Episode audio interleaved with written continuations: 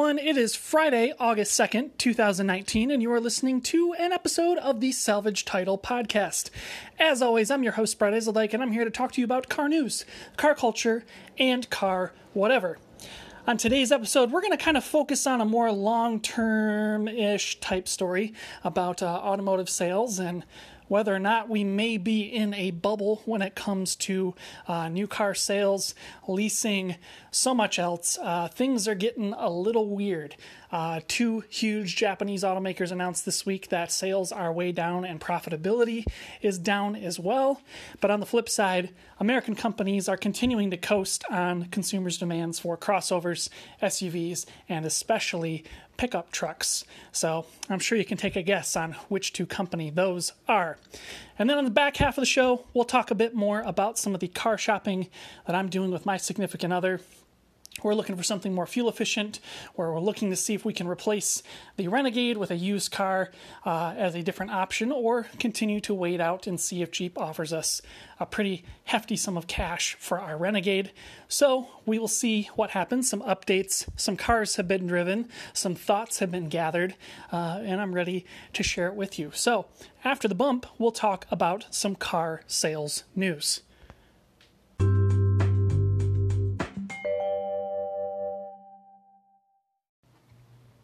Well, depending on who you ask, car sales are both good and bad, at least in this first half of 2019. Or I guess now we're starting into the second half. Uh, Japanese automakers across the board are uh, doing okay ish. Toyota, Honda, they're posting fairly significant, if not steady, gains uh, as the new models continue to come out, as they continue to uh, strategize within their different brands and how to better market their vehicles uh, in the United States and around the world. Uh, but there are two main Japanese automakers who are really suffering uh, with a lot of what is going on.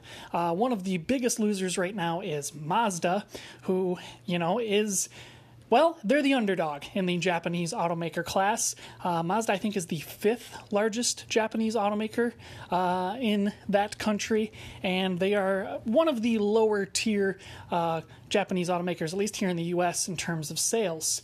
Mazda has done a remarkable thing since they were dropped by Ford Motor Company about a decade ago, and uh, that has been largely that they've piloted their own development program, they've designed all of their own vehicles in house They've really focused in on fuel efficiency and lightweight materials being a good way to not only increase driving feel but increase fuel economy and as such increase their uh, brand position in the marketplace Mazda, in a roundabout way, is trying to move up from a Toyota and Honda competitor up to something that would be considered more against Lexus and Acura. And there are some significant costs that come with that because if you're not producing those affordable motor vehicles that a large percentage of the buying public can afford, uh, you're not exactly going to be making, well, as much money off of a wide number of vehicles being made.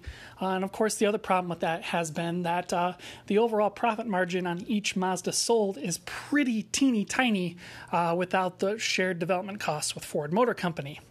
Uh, according to an article I read earlier this week, I believe it was on Jalopnik, Mazda is going to lose about 90% of their profitability year over year uh, from 2018 to 2019. Now they're saying a lot of that has to do with R&D costs, uh, with the new CX-9, with the new Mazda 3, uh, with the updated Mazda 6. Uh, their new powertrains, their new diesel powertrains, so much more, and that has got to be a little scary for a little teeny tiny company like Mazda. Granted, they came out of a pretty bad situation about a decade ago when Ford had dropped them, and you know, I would say arguably they've come out the better uh, end of that situation.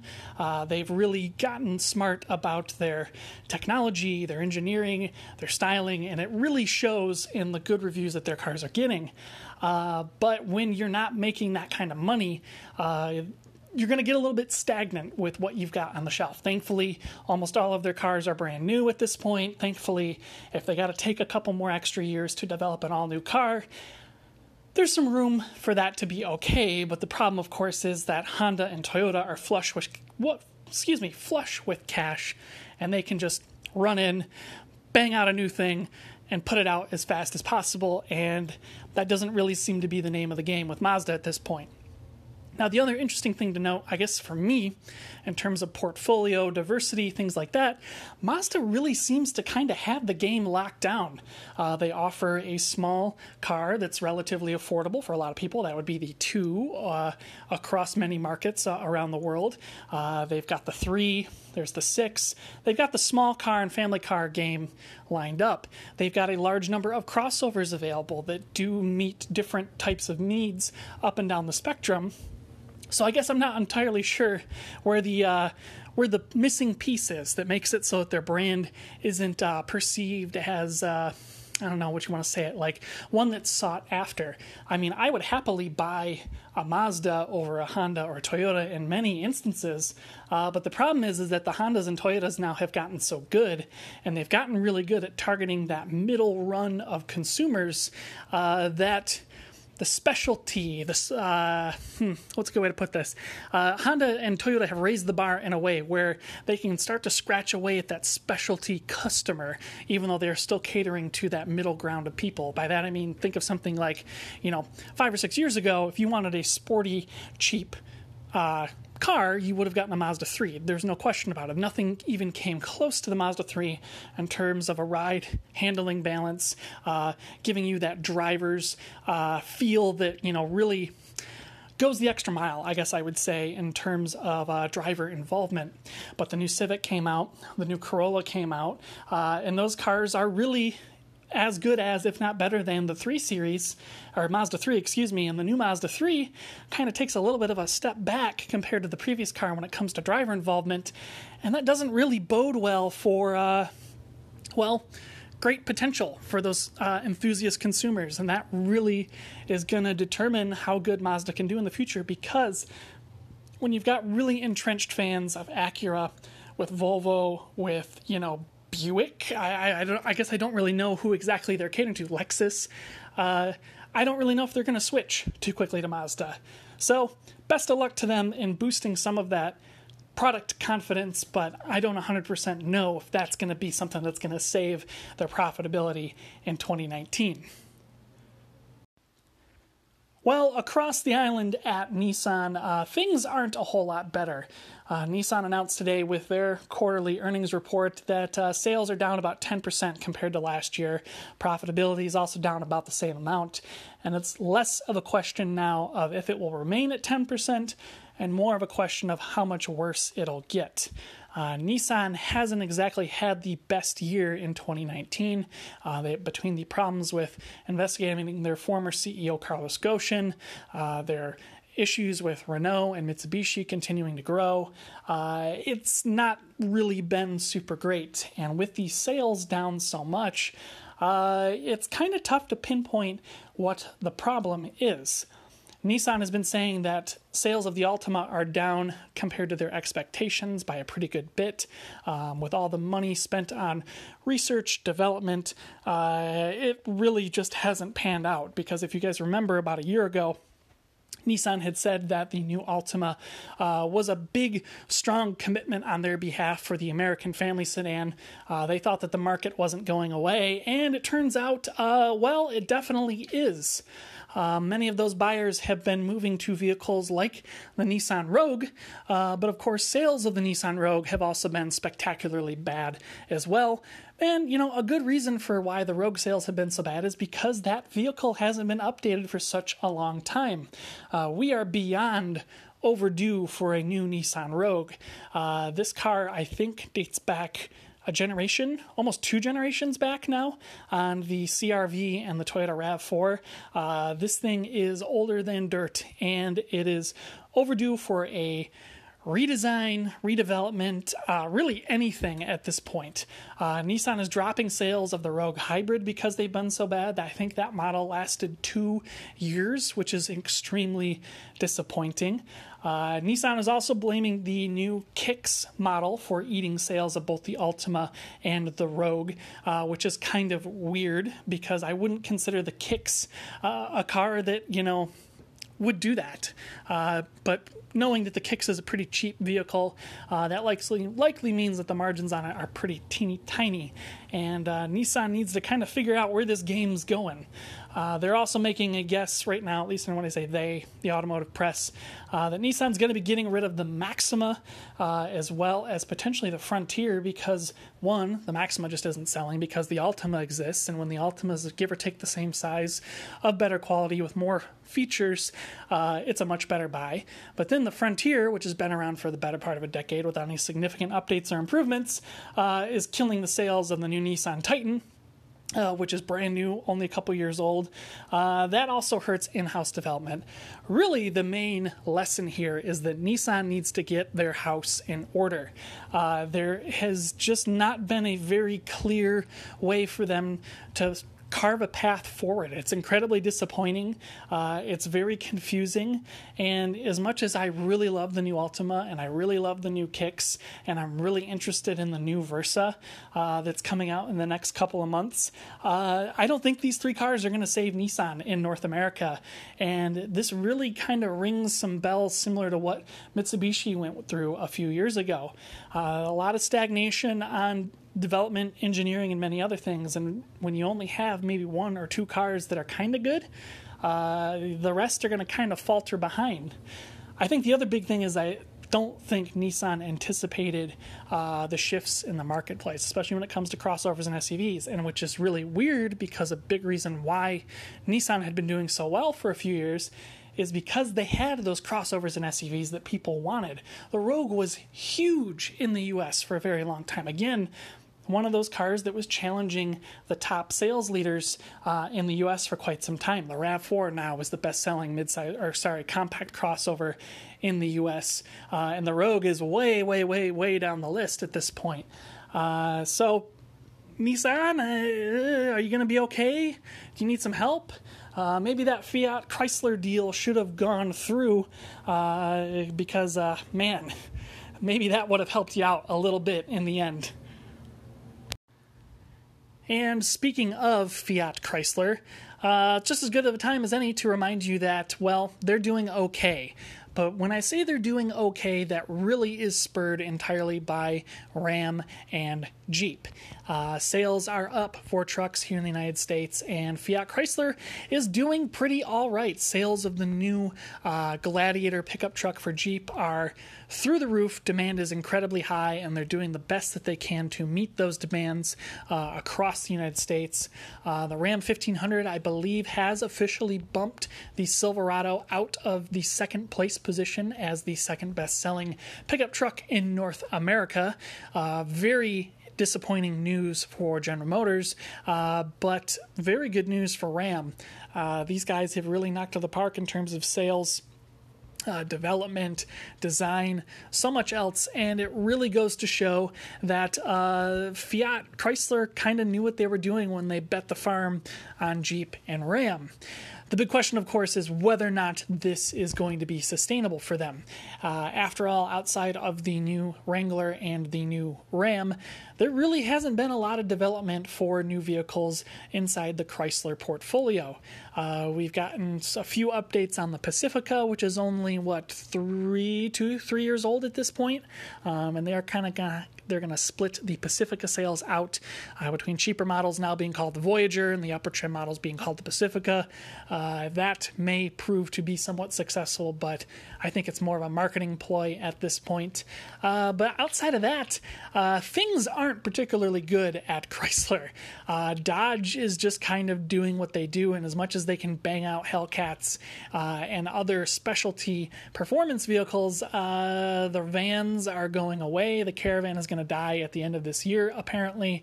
Uh, you know, you've got, uh, well, nothing else going on at Jeep. Uh, the Grand Cherokee is forever and a day old. Uh, the yeah, it, it's very complicated. Uh, on the one hand, you know, I, I, I do congratulate uh, Fiat Chrysler for continuing to pilot a ship seemingly on fumes uh, and making a shitload of money while doing it. But at the same time, uh, it's incredibly frustrating realizing that these guys are just cruising on well, whatever it is they're cruising on. And, you know, it's important to, I think, go back to the last of the five year plans that Chrysler unleashed. Uh, I think it was last year, it was just before Sergio Marchionne had passed away, uh, where a lot of the new car development that they had been talking about uh, was going in at Maserati, uh, at Alfa Romeo, and at Fiat, and not at the American counterparts. And it's getting a little more worrisome year by year when we continue to not have a replacement for the neon the dart i guess it would be the transition there. Uh, we don't have a replacement for the 200 uh, we don't have uh, really any vehicle in their portfolio uh, that's available for less than about $20000 and it seems like that is a gigantic whole uh, when you consider that the 500 i guess would be that vehicle. Uh, but the 500 doesn't really speak to a lot of buyers across this country. Uh, and when you consider that there are a lot of diehard mopar people uh, you know you would think that something along those lines would be coming uh, from those different companies. So once again we'll see if that does end up happening on the flip side, General Motors is also talking about some of their sales, and things are looking pretty healthy with their pickup trucks. Uh, as much as sales are down for the Silverado uh, compared to last year, uh, profitability is still doing pretty good. GM's not too worried. Uh, it sounds like they just got to bang out some updates on the Silverado, and things might get a little bit better. The Sierra, on the other hand, is doing much better than the Sierra Silverado at this point in time. Uh, and you know, again, it kind of begs the question, I guess, in terms of the pickup truck sales charts. Uh, it's important to point out that GM does not combine sales of the Silverado and the Sierra together when they report sales, uh, so it's going to be pretty easy for Ram to supersede uh, those two at any given point in time but maybe on down the line, uh, it should be something that they do consider. We'll see if that does end up happening. Uh, I think another big question here, at least in terms of the Silverado and the Sierra, is what they can do to improve these products uh, in the long term. Uh, on the one hand, you know, I don't really feel like the Silverado is that bad looking of a truck, at least in terms of the exterior. I know a lot of people hate it. I think it's fine really comes down to what colors you choose for the vehicle. Uh, I think my big concern for the Silverado and the Sierra is the interiors. Uh, they're just not that good. They're not a big improvement over the previous generation.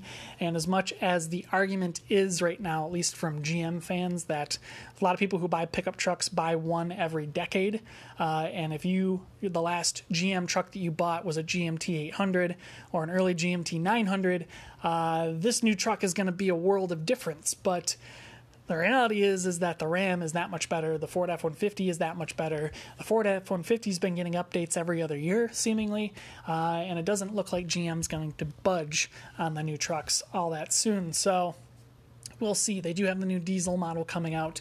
Maybe that might spur some sales along as well. So things look good for the American brands. Things look things look less good for some of the Japanese brands.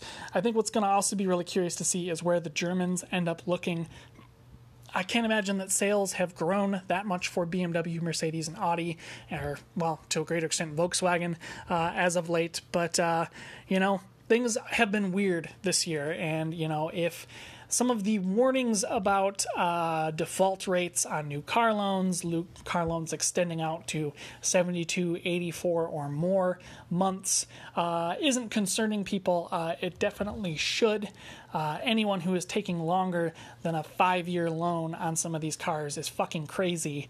Uh, and when the average transaction price on a new vehicle is now past the $30,000 mark or well past the $30,000 mark, uh, the profitability, or excuse me, the availability of a brand new car to many buyers who would be in that market at this point uh, is getting pretty slim. Uh, there was a really interesting thing that was brought up, at least talking about some of this stuff earlier this week on Jalopnik by some user. I don't remember who it was. Uh, but they were talking about default rates on auto loans and student loans and how those seem to be trending in the same direction, uh, almost at a parallel rate. And if that is the case, the bubble may very well be over for new car sales in North America because, as, as we have repeatedly see, as we've repeatedly see the blame been passed on, uh, millennials are going to be what are killing the automotive industry. And a huge part of that is the fault of, well, our parents' generation, Gen X, boomers who are fine with paying these longer term loans uh, because they want the status of owning a new car, but not considering what kind of damage that does in terms of prices on vehicles, uh, so on and so forth. And we're going to reach a choke point. And the argument is that that choke point could be here as soon as next year uh, because we've already started seeing mainline brands that have been doing very well starting to decline. Yeah, the time the the reaper is coming for a lot of people. So we'll see how this turns out.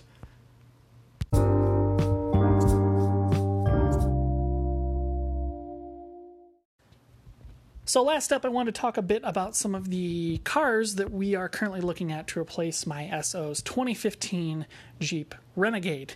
Uh, we are still kind of waiting to see what the story is if we turn this Jeep in and uh, we're not exactly sold on the idea of turning in her lease and turning around and getting another Jeep.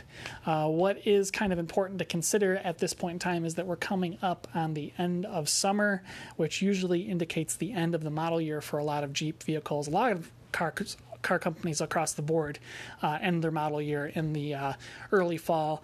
And uh, they're going to be wanting to push these cars out as best they can, I think, as things begin to wrap up. Uh, as I look around on Jeep's website, I look at some of the local incentives, things like that. I think one big takeaway is that uh, they really want to move through Compasses and Cherokees, and some Jeep dealers are maybe a little more willing to cut prices down, and other ones are not. And I think the big problem that we're going to be having there is whether or not there's going to be these incentives available uh, for everyone. Uh, many people in Michigan probably know about this. Maybe other people don't in other parts of the country. But here in Michigan, uh, some dealers are pretty keen to give away the uh, corporate uh, sales discounts, uh, supplier discounts, things like that. Uh, for some companies, that can take as much of the quarter of the price of the vehicle off the top uh, before any other regional sales incentives that might be out there. And at least in terms of Jeep, uh, in one particular instance that I can think of, uh, there's a local dealer that was taking as much as $15,000 off the top of some new Jeep vehicles, and that is downright crazy. Uh, I don't know if that's necessarily going to be something that we're going to want to mess around with uh, because it does get a little complicated with uh, how that works long term. Uh, but uh, it's something worth considering. It's definitely something worth looking into, but it kind of gets away from the main thing that we have been kind of worried about as we continue to shop for a new car, and that is what is uh, a more fuel efficient, a more environmentally friendly vehicle. And a new Jeep is definitely not in that kind of category. Uh, so what we've been looking at so far has been uh, used Priuses, more specifically the Prius, uh, the mainline Prius, and the Prius C. Uh, we drove on Monday night a Prius C and a full size Prius, and uh, came away with well some conclusions, I guess I would say. Uh, the smaller Prius C uh, is pretty significantly shorter than the regular Prius. Um, it's also down on about almost 40 horsepower compared to the main size car. Uh, but when the car is 500 pounds lighter uh, and is really meant to be more basic city transportation, uh, it works in a very city urban environment. Uh, the route that we took it on kind of combined some of that urban, slow paced driving, stop and go stuff. It had some freeway speeds. It had some more middle of the road speeds around 45 to 50 miles an hour. And uh, the Prius C, you know, handled, drove a lot like my Fiesta did. And that's, of course, because the Fiesta and the Prius C actually competed in the same sphere for some time. Uh, I would say that the hybrid system in that car does a great job of being as efficient as possible whenever possible, but only having 100 horsepower, uh, which is even 20 down compared to my Fiesta, uh, does make the car seem pretty pokey. Uh, but the overall fit and finish of the vehicle is quite good. Uh, the seats are pretty comfortable. You can actually fit a regular sized adult behind a normal sized driver uh, without too much complaining. I don't think I would want to ride in the back seat of that car all the way to Detroit. It could be done, but I would probably have some leg cramps by the time we were to Lansing. Uh, so, you know, it's a thing. I think one of the big takeaways I think I'm seeing on the Prius C at this point is that uh, this vehicle in particular is not exactly the most affordable Prius out there. Uh, these things, much like the larger Prius V, are really holding onto their value in a way that I can't exactly explain. Uh, on the one hand, I could see with the Prius V being a very specific customer that would be getting that vehicle, you know, more of a family type car than the standard Prius or the Prius C. Uh, but the Prius C, like two to three grand more than a comparable regular Prius in many instances. Uh, it's it's very strange uh, how those prices stack up in some arrangements. Uh, the other weird thing is that at least compared to the CarMax dealer that we were at, uh, there's another Prius C here in Grand Rapids with 20,000 fewer miles uh, for $500 less in terms of price and you know, I know CarMax pricing isn't exactly the most straightforward thing in the world, but it does kind of bring into question, uh, I guess, where you're shopping, what kind of deal you're getting, uh, that kind of thing. But even, you know, knowing that this car really has held on to its value that way is maybe a good idea for a long term ownership uh, proposition. Uh, but uh, I don't know if it's in particular the best buy. Like I said, it feels a little underpowered. Uh, it feels like it was, you know, working pretty hard to get up to highway speeds. Uh, it's definitely competent. I appreciate the fact that it's got automatic climate control standard on the base trim model that we drove. Uh, it's got a dumb head unit in it, which I think is awesome uh, because, you know, worst comes to worst you know, my SO gets upset about not having Bluetooth in the car, uh, we can very easily pop that head unit out to a modern one uh, with Android Auto and Apple CarPlay, and it would work just great. So, you know, it's definitely on the front burner. I think she prefers the looks of the smaller Prius to the larger one. Uh, but I think, in terms of day to day operation, uh, at least in my personal opinion, the larger Prius is definitely the way to go. That car in particular is about 500 pounds heavier.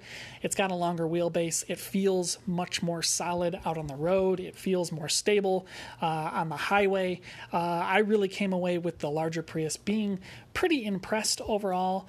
Um, I don't know if in every situation the fuel economy is going to be quite as good as the C. Um, the C itself, you know, really excels in stop and go traffic in the city. It does a great job of managing that kind of function uh, versus the larger Prius, which is meant more for those uh, 45 to 70 mile an hour range drives, uh, where it really excels at well, doing the magic that Toyota's hybrid synergy drive does uh, to attain the best fuel economy. Um, I think the biggest drawback with the larger Prius is, of course, that the model years are all over the board on which ones are good and which ones are quote unquote bad.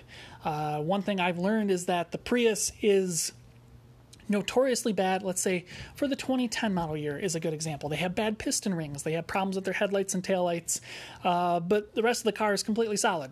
Uh, and even the worst model year Prius is still significantly better than even good GM, Ford, or Chrysler vehicles. So you're not doing that bad overall. Um, but trying to find the best model year with a decent amount of mileage uh, without any significant issues that may have to be addressed in the near term has been a little bit more of a struggle. Uh, the one that we drove was a 2013 Prius 2, which I think is technically the base trim that year. Uh, the 2013 models are considered to be the start of the quote unquote good ones of the third generation car, or excuse me, I guess that's the, yeah, that is the third generation car. Uh, so 13 to 15 are the ones to get, apparently.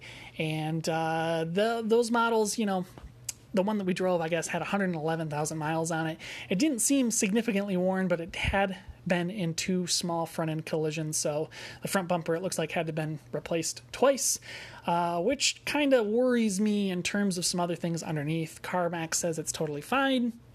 Hey, you know, I don't know. It, it's a complicated thing. Uh, but, you know, I came away being pretty impressed with that car overall, uh, to the point where I would even consider owning one myself. Yes, it's not as much fun as my Fiesta, but uh, it is what it is. It's a fuel efficient car that gets 50 miles per gallon on average, and that's pretty fucking good these days in 2019. Now, one little fun car we did get to drive at the end of everything that we drove on Monday night was the 20. Uh, it was a 2015 BMW i3 uh, battery electric hybrid, so it does not have the motorcycle engine range extender in the back. Uh, this car only had 15,000 miles on it, Uh, had all of the boxes ticked, but it was a quote unquote lower trim model. So I think they call this a Mega World. So it still had cloth seats, uh, has all the exposed carbon fiber, the exposed recycled plastic, um, but it's got like the uh, the really fancy kind of wool trim seats and uh, had the big infotainment display, had the parking sensors, the safety sensors, all that kind of stuff. Uh, I came away significantly impressed with this car. And the fact that it was only $18,000 with only 15,000 miles on the clock, when this would have been close to a $50,000 car uh, four years ago, uh, kind of speaks to the well, the weird way that a lot of this stuff is working these days. Uh, electric cars have been a gamble for a lot of car companies, and they've been a gamble for early adopters. Uh, and that's why people always recommend that if you're getting a brand new electric car, to lease the damn thing. Uh, don't buy it uh, because you're going to get stuck with a car that's worth almost nothing in a short period of time. Uh, this car was a blast to drive. It was quiet. It was fun. Uh, perhaps the only thing that bothered me about the BMW i3 is the uh, frameless windows. Uh, they pop down about an inch or so from the frame when you open the door so that uh, the window doesn't get stuck.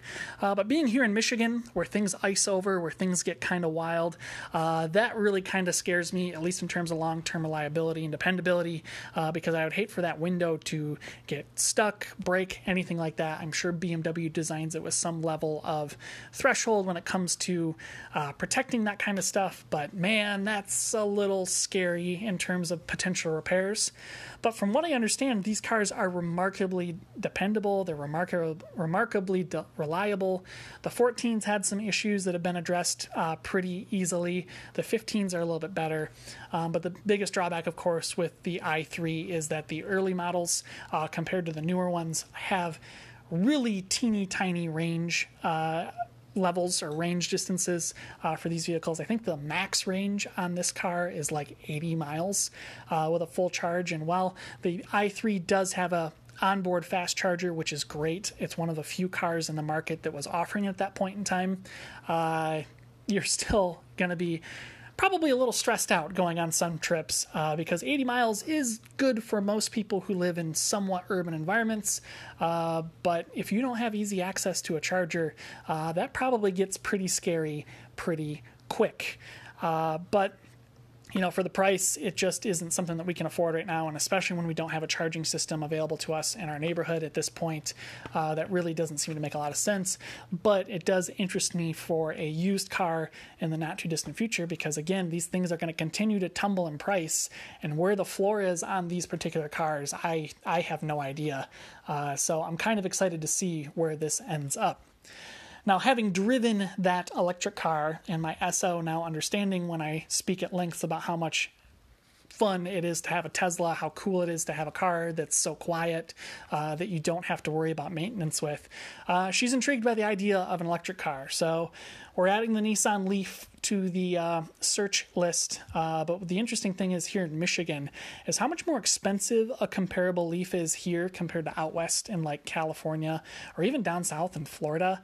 Uh, some of the used vehicle prices out in California uh, with HOV stickers and all that, you're looking at like three to four grand cheaper than it is here in Michigan with the same amount of miles on it. Uh, that is kind of strange. Uh, not exactly a good indicator for what uh, overall value on these vehicles are going to be uh, long term, but nevertheless, you know, if you can get a pretty decent one for less than 10 grand, we're talking like less than 40,000 miles, uh, that's pretty good. But again, the problem, just like the i3, is that the early Leafs had really bad range uh, on them. And it was a weird way that Nissan had been calculating the range distances on the cars. Nissan also quietly changed the batteries in the car year to year to do different things. So, from what I understand, it's the 2014 and 2015 models that are the best versions of the Leaf to get. Uh, those didn't have have the tiny 22 kilowatt hour battery, but had the 24 kilowatt hour battery, which was a little bit better. It had some improvements put on it, but it's the 30 kilowatt hour battery that came out in 2016 that has a lot of issues uh, that's to avoid. So again, we'll keep shopping, we'll keep looking to see, but I think in terms of the Leaf, we're going to come up with the same problem we have with the Leaf, where you know if you've only got 84 miles of range, you know it's enough to drive for a couple days of heavy driving. Uh, but if you don't have easy access to a DC fast charger or a level two charger, uh, either near your work or your home or you know a shop near your house, uh, it's not exactly the most convenient vehicle to own, and that's what we are continuing to struggle with uh, because you know we can't exactly have a car that you know dies after driving 80 miles. Uh, just the same, I think the big thing, and you know I've talked about this on the show with other versions of electric cars. If we can't drive from Grand Rapids to Detroit without having to stop for a charge, uh, it doesn't make a lot of sense. You know, it's that's about 100 and what is that 100 and 70 miles, I think, is about that distance. I might be overstating that. I can't remember what it is off the top of my head, but it's a three hour drive. And if we can't take that car three hours on that route, uh, it's, it's not the most practical vehicle in the world. So, once again, I'll keep you guys updated as we continue to shop. We're going to keep honing in on the Prius shopping experience. We might try to keep an eye out for a Leaf just so she can see if that's a vehicle she likes. But, uh, we're, we're the t- the clock is running. We've got about three weeks as our goal to figure this out because uh, it's going to come up quick when we don't have a car, and that's not going to be a fun situation to be in.